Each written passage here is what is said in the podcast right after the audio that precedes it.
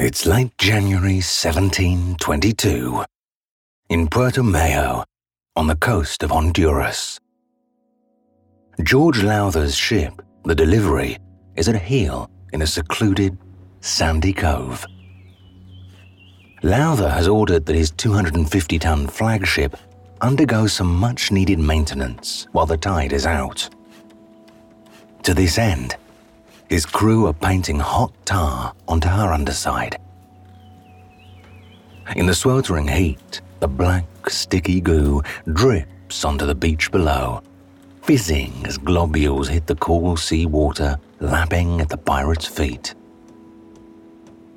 Nearby, barrels of provisions have been uploaded onto the beach, sheltered under a canopy made from the ship's sails. Lowther's crew get drunk on beer and rum as they toil. They sing bawdy songs and tell even bawdier jokes. Despite the hot work, it's a moment pirates cherish. They're on shore, at ease, and in good spirits. None of them have any notion that they're being watched. Not 200 yards away, from within the shadows of the dense tropical woodland. Dozens of eyes study them, waiting for the moment to attack. Then, one sailor scouring the beach for firewood ventures a little too close to the trees. Hearing the rustling of branches, he expects to see a wild fowl, maybe a pig his cry of terror is cut short as an axe flies through the air and slams into his chest. The Mayan Chiote people are native to this place. They've suffered at the hand of foreign intruders before. This time, they are prepared to strike first. Armed with bows, spears, machetes, even muskets, the Chiote burst out of the forest, charging the unprepared pirates. Lowther himself is currently aboard one of his other three ships, anchored in the bay. Hearing the cries of panic, all he can do is watch in dismay as his men attempt to flee the onslaught of arrows and spears. Caught off guard and mostly drunk, the pirates abandon their own arms. Lowther curses. He had been wrongly informed that this stretch of coastline was uninhabited so had not ordered any of his men to stand sentry. The mistake will cost him dear. Within seconds, hundreds of Chiote have overrun the beach and are taking possession of the unattended provisions. But the loss of hard earned plunder is not the worst of it. The natives chop down his men as they sprint for the water. Lowther shouts for them to run, to swim for their lives but he watches in horror as dozens collapse and sink face down in the water, arrows in their backs. Their blood stains the shore scarlet red. He orders his men on the ships to fire their guns at the beach, hoping to scare the native raiding party back while the rest of his men escape. Boats are also launched to retrieve the men who manage to swim into the deeper waters. That's when the delivery catches alight. Lowther curses again, despairing as his flagship goes up in flames. The spark must have touched a barrel of gunpowder or the hot tar, igniting the ship. Captain George Lowther, who against growing odds had achieved the impossible command of a formidable pirate fleet and a large crew, is now back to square one. How precarious the fortunes of a pirate can be. I'm Tom Morton, and welcome to Real Pirates, the show that dives deep into the true story behind the world's most notorious buccaneers. Join us as we set sail under the black flag, alongside such legendary figures as Blackbeard, Henry Morgan, Charles Vane, Anne Bonny, and Mary Read. We'll reveal how these marauding mariners rose to dominate the seven seas the terror tactics they employed to overpower their prey, and what life was really like aboard their ships. Their reputations have swollen to legendary proportions, making it hard to separate fact from fiction. Who were they? Terrorists or freedom fighters? Cold blooded killers or heroic underdogs?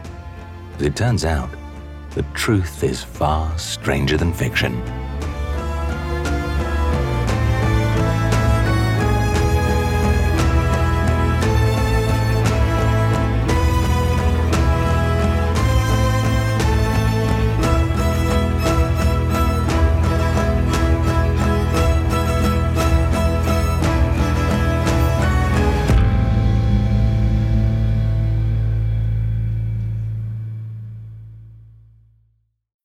Since leading his mutiny against the Royal African Company a year ago, George Lowther has established himself as one of the more durable pirates of the late Golden Age.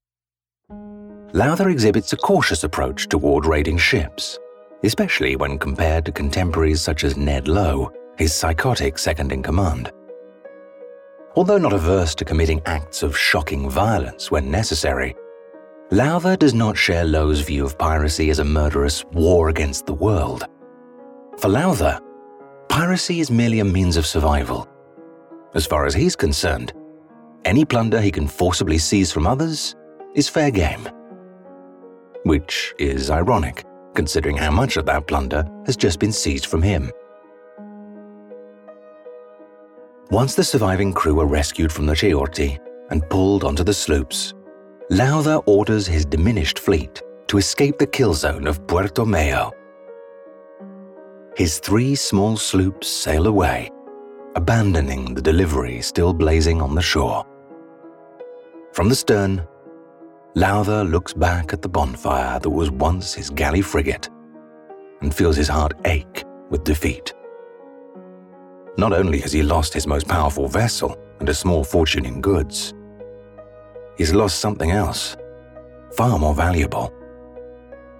Many of the men killed were his best and most loyal pirates. Some had served with him for years, even before the mutiny and turned to piracy seven months ago. On the other hand, many of those who survived the attack unscathed are among the least willing, largely prisoners and forced men and many of them seem visibly delighted to have witnessed their pirate captors receive a dose of their own vicious treatment. But most importantly, it has altered the balance of power on board the ships in their favor. Lowther knows only too well how fast mutiny can break out. He knows what has to be done. As his small fleet gets clear of Honduras, he orders that all three ships separate he places the prisoners and forced men on the two smaller sloops and grants them their freedom. Watching the released men sail off towards Boston, Lowther knows they will report on everything they've witnessed, including the destruction of the delivery. This will, of course, advertise his weakened status to the Royal Navy, but Lowther feels it can't be helped. Now, Lowther takes the largest remaining ship, a 10 gun sloop called the Ranger, and fills it with the fiercest, most formidable pirates he has left. These are the last dregs of Atlantic piracy, the hardest and most desperate men still sailing under the black flag. Among the most dangerous of his current crew is his new lieutenant, the soon to be notorious Edward Lowe. In a matter of weeks, the newcomer has established himself as a leader, and a cruel leader at that. The alliance came at a good time for Lowther so soon after separating with his former co captain John Massey. But Lowther soon realized that the two men couldn't be more different. Massey was reasonable and humane. To a fault, perhaps. He was also someone Lowther could control. To his credit, at times Massey had exercised some control himself, preventing Lowther from committing unnecessary violence against their victims, arguing that such crimes would intensify the hunt for them. It was a useful relationship for a time. But that time is past, and his new partner, Ned Lowe, stands in stark contrast.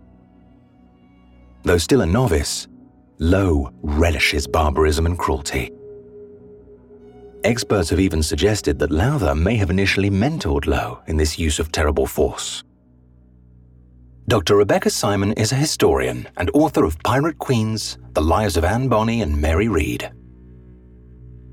George Lowther was able to become a pirate captain because he was very charismatic and people were naturally drawn to him. People also seem to enjoy how Lowther would always just spring into action, even though it was done in a brutal way. But it seems like no matter what, that Lowther was always leading his crew into something. And so as a result, he's attracting pirates who are also looking for more brutal tactics of attacks. So that way they can get wealthier faster and also sail a lot further into more exotic locales. And this attracted pirates such as Ned Lowe and Francis Spriggs, two pirates who would become famous in their own right, and one of whom, Ned Lowe in particular, would become very violent and very deadly. Ned Lowe would take what he learned from George Lowther and basically run with it and make it a lot more extreme. A lot of pirates did do this. They would learn something from a pirate they sailed under, and then they would become a captain, and then they would kind of take it to the next steps. And so Lowther, already being quite brutal, naturally was able to send out sort of proteges into the world that would be even more terrifying. According to reports, Lowther himself wasn't adverse to the use of vicious tactics when raiding ships. Later newspaper articles will identify some of his acts as being as horrific as any contemporary pirate. In any case, he will soon be dwarfed by his infamous lieutenant. When it comes to violence, the student soon becomes the master. Both George Lowther and Ned Lowe were known to torture victims and disembowel victims, but the thing that made them different, though, was that George Lowther had a very specific purpose for this, whereas Ned Lowe just simply enjoyed torturing people. George Lowther forced people to become members of the crew, and if they resisted, this is when the torture would start pretty much until the victims either died or, more likely, joined the crew. Ned Lowe, on the other hand, he wasn't even necessarily interested in building a very large crew or a very large fleet. He just really wanted to torture victims into submission or just to kill them for sport. Over the following months, Lowther and his crew travel in an easterly direction across the Caribbean. They survive by raiding ships, although this stretch of sea does not yield as many wealthy merchant vessels as they would like. Their supplies start to run out, and Lowther feels dissent brewing below decks once again. He starts to suspect that many of these pirates would rather be led by a less cautious leader like Ned Lowe. And Lowe himself has done nothing to dissuade this sentiment from taking root. But Lowther, smart as ever, knows how and when to head off this kind of disaster. On May 28, 1722, he gets his chance. The Ranger seizes a brigantine sailing for Boston called the Rebecca Seemingly out of the blue, Lowther makes a gift of the Rebecca to Ned Lowe and announces that it is time to end their five month partnership. It's time for Lowe to strike out on his own. Lowe is delighted by his captain's generosity, even more so when Lowther permits many of the wilder pirates to sail away with him, including the next up and coming maniac, Francis Spriggs. It's a typically smart play from Lowther. He knows that few survive the pirate life for long, especially those like Lowe and Spriggs, who enjoy creating havoc and drawing attention to themselves. Though no saint himself, Lowther's no fool either. Craig S. Chapman is a military historian, author of Disaster on the Spanish Main and a forthcoming biography of George Lowther and he's kind of careful about it. If you look at uh, the number of ships that he seizes versus Ned Lowe, he's capturing maybe half or a third as many ships as somebody like Ned Lowe, who obviously didn't give a damn about anything other than getting back at the world. so that tells me that, you know, he probably looked at some ships and said, nah, I don't want to take that one on. The other thing is when he's made a significant capture and he knows that there's a Navy ship nearby, he deliberately dodges. After that piracy off of Barbados, their first piracy, He knew that the ship that they had just taken and released was going to go straight to Barbados and alert the Navy station ships and that they were going to come looking for him. He sets up a false narrative about, oh, we're sailing here, and then he scoots in a different direction. Despite employing cautious tactics, Lowther can't avoid risk altogether. While touring the Carolina coast, the Ranger attacks a merchant vessel called the Amy, anticipating an easy victory. But when the vessel returns fire, the Ranger suffers serious damage. But this is when Lowther's earlier strategies pay off. In early 1723, once again in the Bay of Honduras, nearly a year after parting ways with each other, Lowther crosses paths with his old lieutenant, Ned Lowe. The captains greet each other warmly, though it is abundantly clear the former apprentice has done better since the two parted. Lowe commands a larger crew, and his powerful flagship, the Fortune, whose hold is packed with plunder, is far superior to Lowther's aging vessel. This time, it is Lowe who invites Lowther to join forces again for a brief period raiding Spanish vessels north of the Virgin Islands. The alliance is a success. After a string of victories, they capture a Rhode Island sloop that is far superior to Lowther's. Lowe is only too happy to return the favor once granted to him, giving the prize to Lowther. By the time the two captains part ways again in the summer of 1723, Lowther's situation has vastly improved. As well as the new ship, he has grown richer from successful raids. He renames the new sloop the Fortune's Free Gift as a tribute to Lowe and sets sail southwards towards South America. Lowther is playing it smart once again, sailing south away from danger, as Lowe once again heads north and into the lion's den of colonial shipping and Royal Navy patrols. But Lowther's luck is about to turn once more. George Lowther and his men began to sail towards the island of Blanquilla off the coast of Venezuela. Now, while they were there, they came across a ship called the HMS Eagle. And this was a bit of a surprise for Lowther and the rest of the crew, and they were not prepared or ready to engage in any sort of fight. The HMS Eagle was captained by a man named Walter Moore. Now, whether or not Walter Moore was actually there looking for pirates specifically is unknown. It's possible that he was there just kind of more to monitor things in general, Venezuela was in the middle of a lot of major trading lanes. The slave trade was coming through that area as well. It was very, very active. You tell yourself it's only a movie. None of this could ever happen to you. You feel relieved until you discover what you're watching is based on actual events. Hi, listeners. It's Vanessa and Greg from the Spotify original from Parcast, Serial Killers. In our Halloween special, Real Horror, we're spotlighting three of the most iconic horror films of all time and telling the terrifying true stories that inspired them. Recovering the real influences behind characters like Ghostface from the 90s mega hit Scream. Hannibal Lecter and Buffalo Bill from the Oscar winning thriller The Silence of the Lambs, and Leatherface from the 70s cult classic The Texas Chainsaw Massacre. Enjoy Real Horror, the serial killer's three part Halloween special. Listen to all three episodes the final week of October, free and only on Spotify.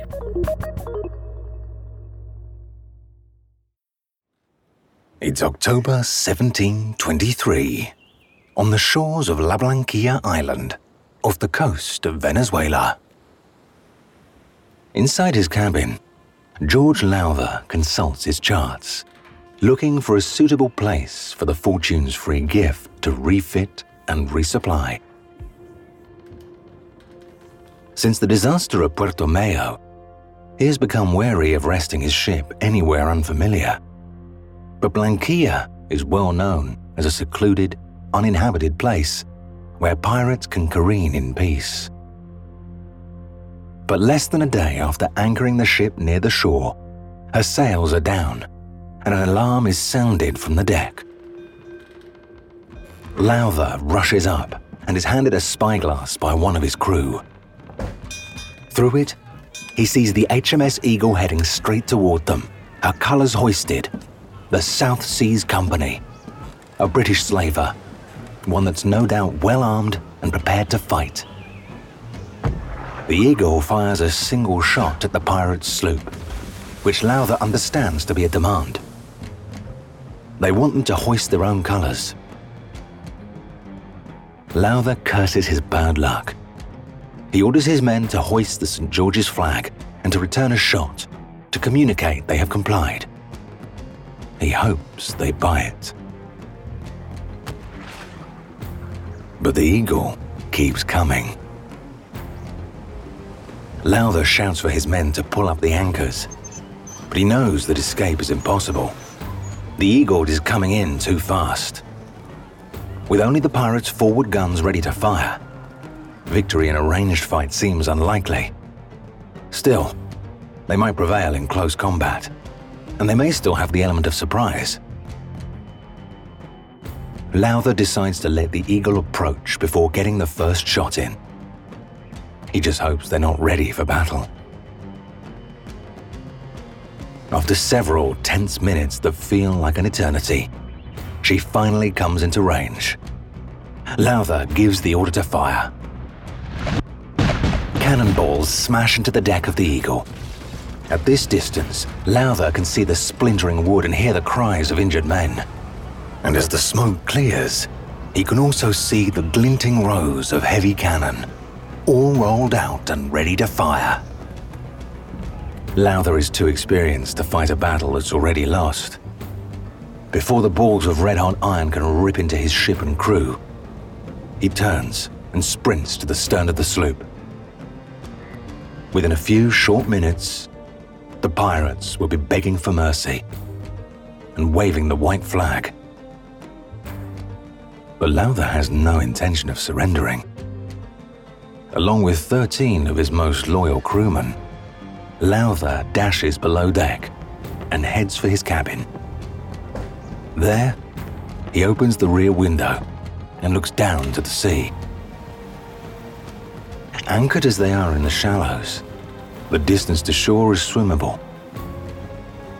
With nothing else to lose, he and his men jump from the window. And not a second too soon, the Eagle unleashes a full broadside against the pirate sloop. As Lowther swims away, he hears the thunder of cannon and the cries of devastation unfolding behind him. His ship, Fortune's free gift, is lost.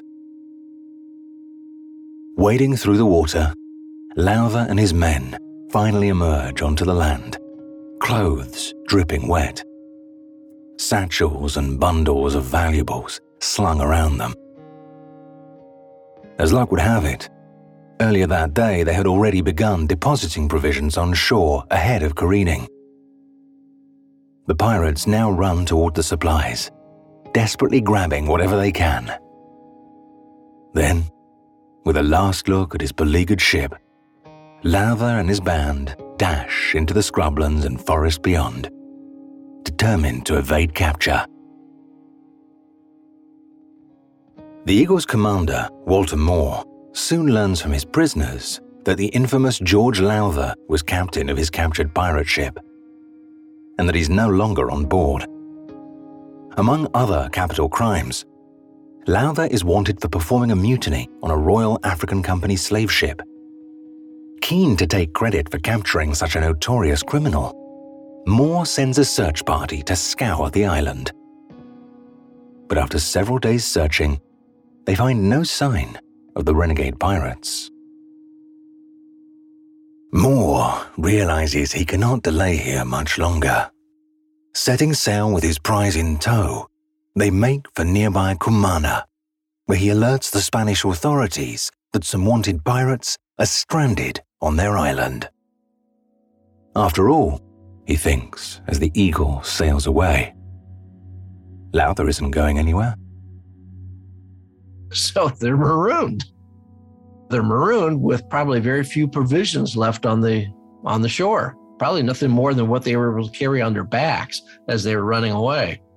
Blanco Island is kind of a miserable little spot. It's uninhabited even now.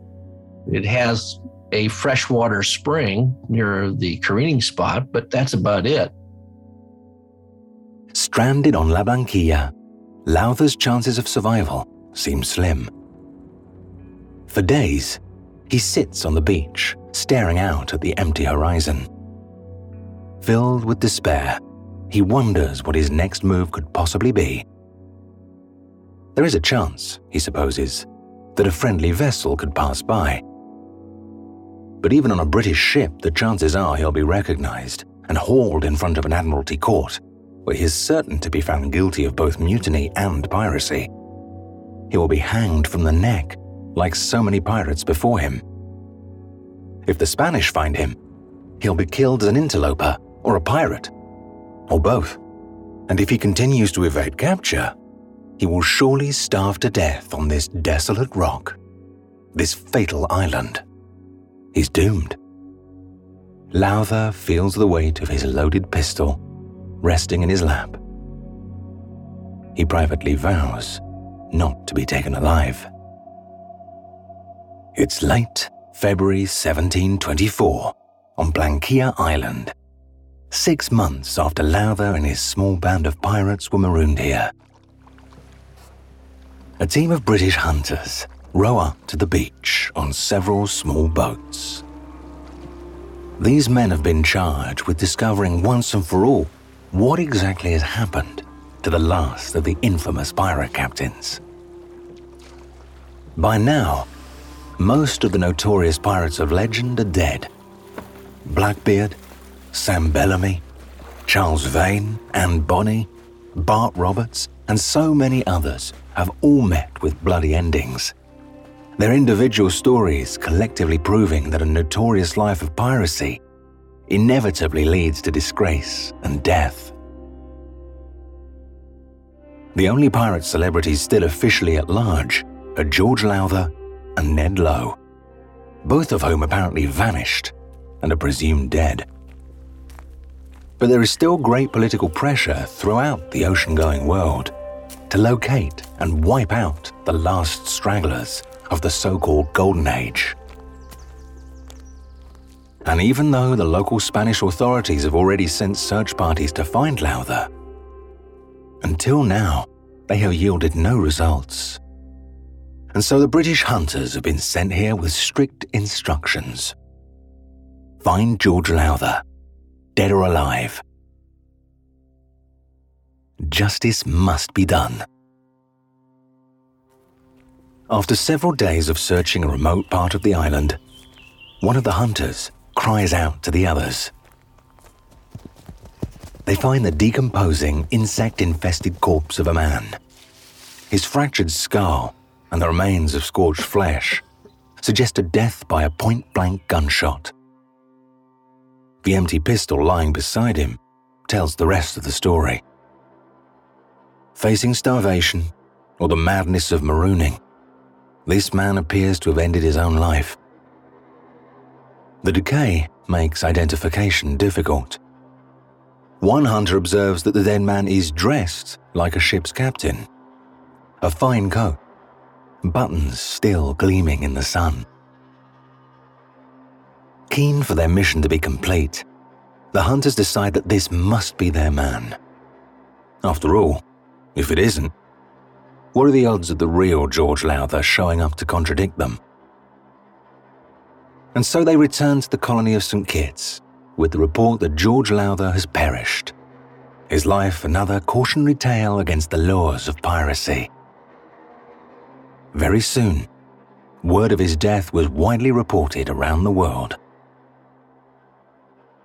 Lowther's fate on Blanquilla did make it to the newspapers, and there were a lot of kind of different ideas about what may have happened. The most detail we get are the articles that showed up in the London Journal between June and August. These newspaper articles spared no detail about anything that happened on Blanquilla and the way that George Lowther and his men would fight. The end of the article claims that George Lowther ended up dying by suicide on the island rather than getting caught by anyone who was pursuing him. And this is the only real piece of evidence we have to describe the death of George Lowther. Everywhere else, it's sort of described that he disappears. Just a year later, Charles Johnson's best selling pirate history is published. His principal sources for George Lowther appear to be taken from the trial of John Massey, at which he was present, and the newspaper accounts of Lowther's crimes and apparent death. Lowther's demise is described in one bleak line. As for Captain Lowther, it is said that he afterwards shot himself upon that fatal island where his piracies ended, being found by some sloop's men, dead, and a pistol burst by his side.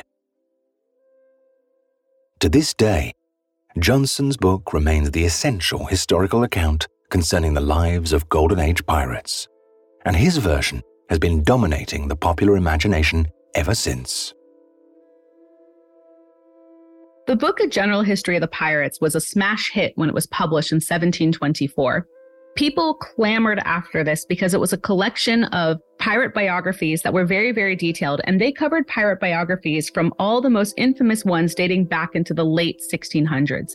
They included people like Henry Avery, Captain Kidd, Edward Teach, Charles Vane, Benjamin Hornigold, all the big names that we know of. And also during the 18th century, it didn't take quite as long to be able to publish a book, which means a lot of information in a general history of the pirates was very, very, very contemporary. It included a biography of George Lowther. And this is around the same time his actions have been reported in the London Journal in 1724. So this information is able to go widely out into the public very quickly.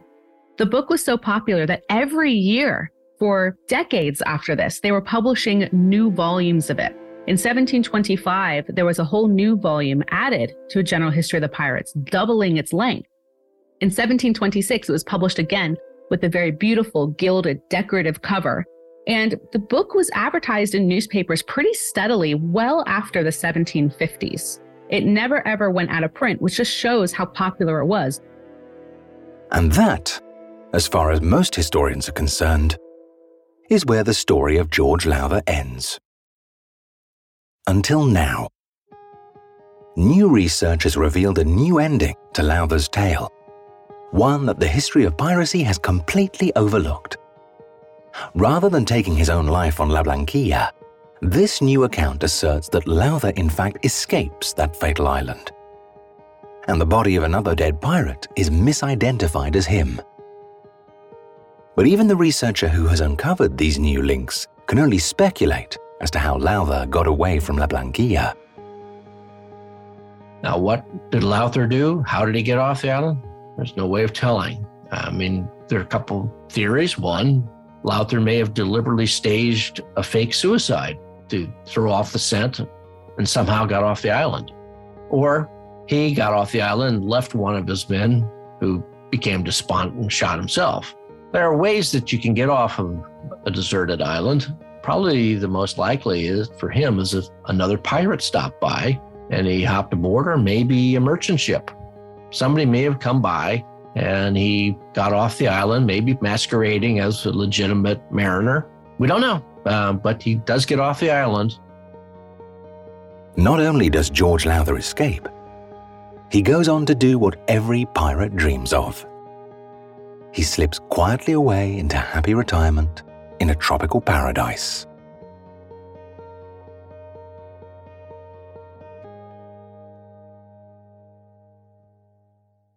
It's 1739 in the bustling port town of Portobello in Panama, Central America.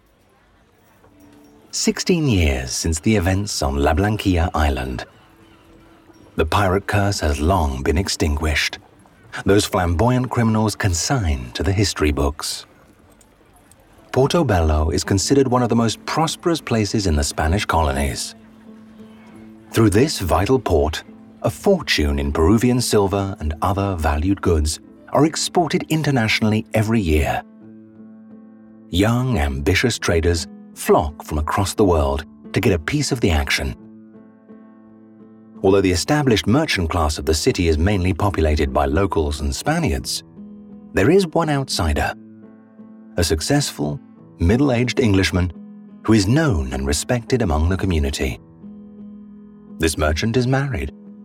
He has a wife named Mary and two daughters named Sarah and Grace. They are an affluent family and enjoy a good life in Portobello, a peaceful life. But ever since he arrived decades earlier, the merchant has remained tight lipped about his past.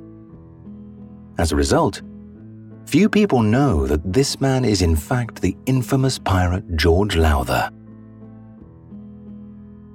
We know from documents that he did some construction work. In other words, he built some roads in Panama with his slave labor.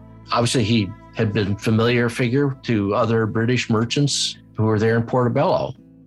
He's not in a cave somewhere, but I imagine he's passing himself off as a legitimate merchant. But there's no doubt he's had a complete change of heart. He apparently took the opportunity to put a pirate life behind him Considering the widespread popularity of Charles Johnson's A General History of the Pirates and the newspaper reports at the time, it is likely that Lowther read of his own sad demise on La Blanquilla. He is aware that most people think he is dead, especially the people that matter, the authorities. Which, for a man wanted on the capital charges of murder, mutiny, and piracy, is very much to his advantage. But Lowther's prosperous life in this Spanish colony is about to be shattered. Over the past eight years, yet another conflict has been brewing between the British and Spanish empires. War seems imminent once again. And Lowther's home of Portobello is about to be caught right at the center of it.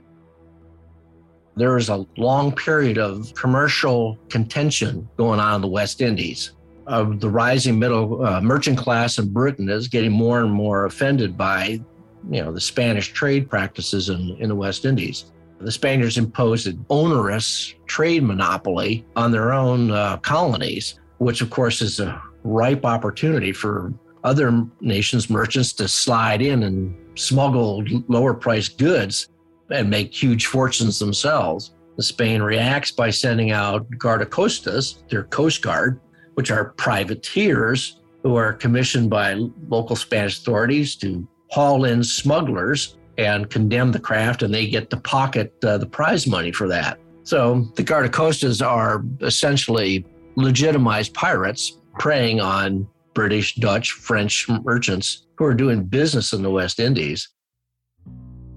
With British forces mobilizing, war is about to descend on the Spanish Americas. And in a remarkable twist of fate, George Lowther's many lives are about to catch up with him.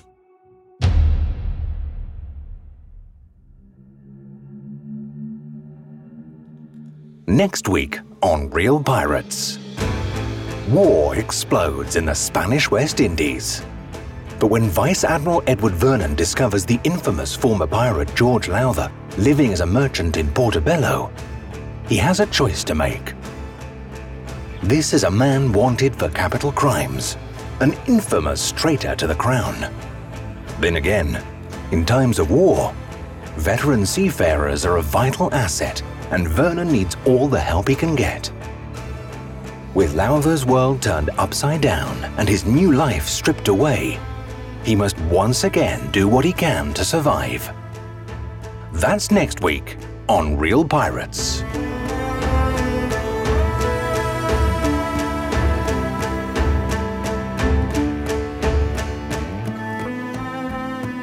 Real Pirates is a Spotify original from Parcast, produced in partnership with Noiser, executive produced by Max Cutler, Drew Cole, and Pascal Hughes, developed by Julian Boireau for Parcast, produced by McAllister Bexon, written by James Benmore, sound supervisor Tom Pink, edited by Carla Flores and Rob Plummer, sound design by Matias Torres Sole, mixmaster by Cody Reynolds Shaw, music by Oliver Baines and Dory McCauley.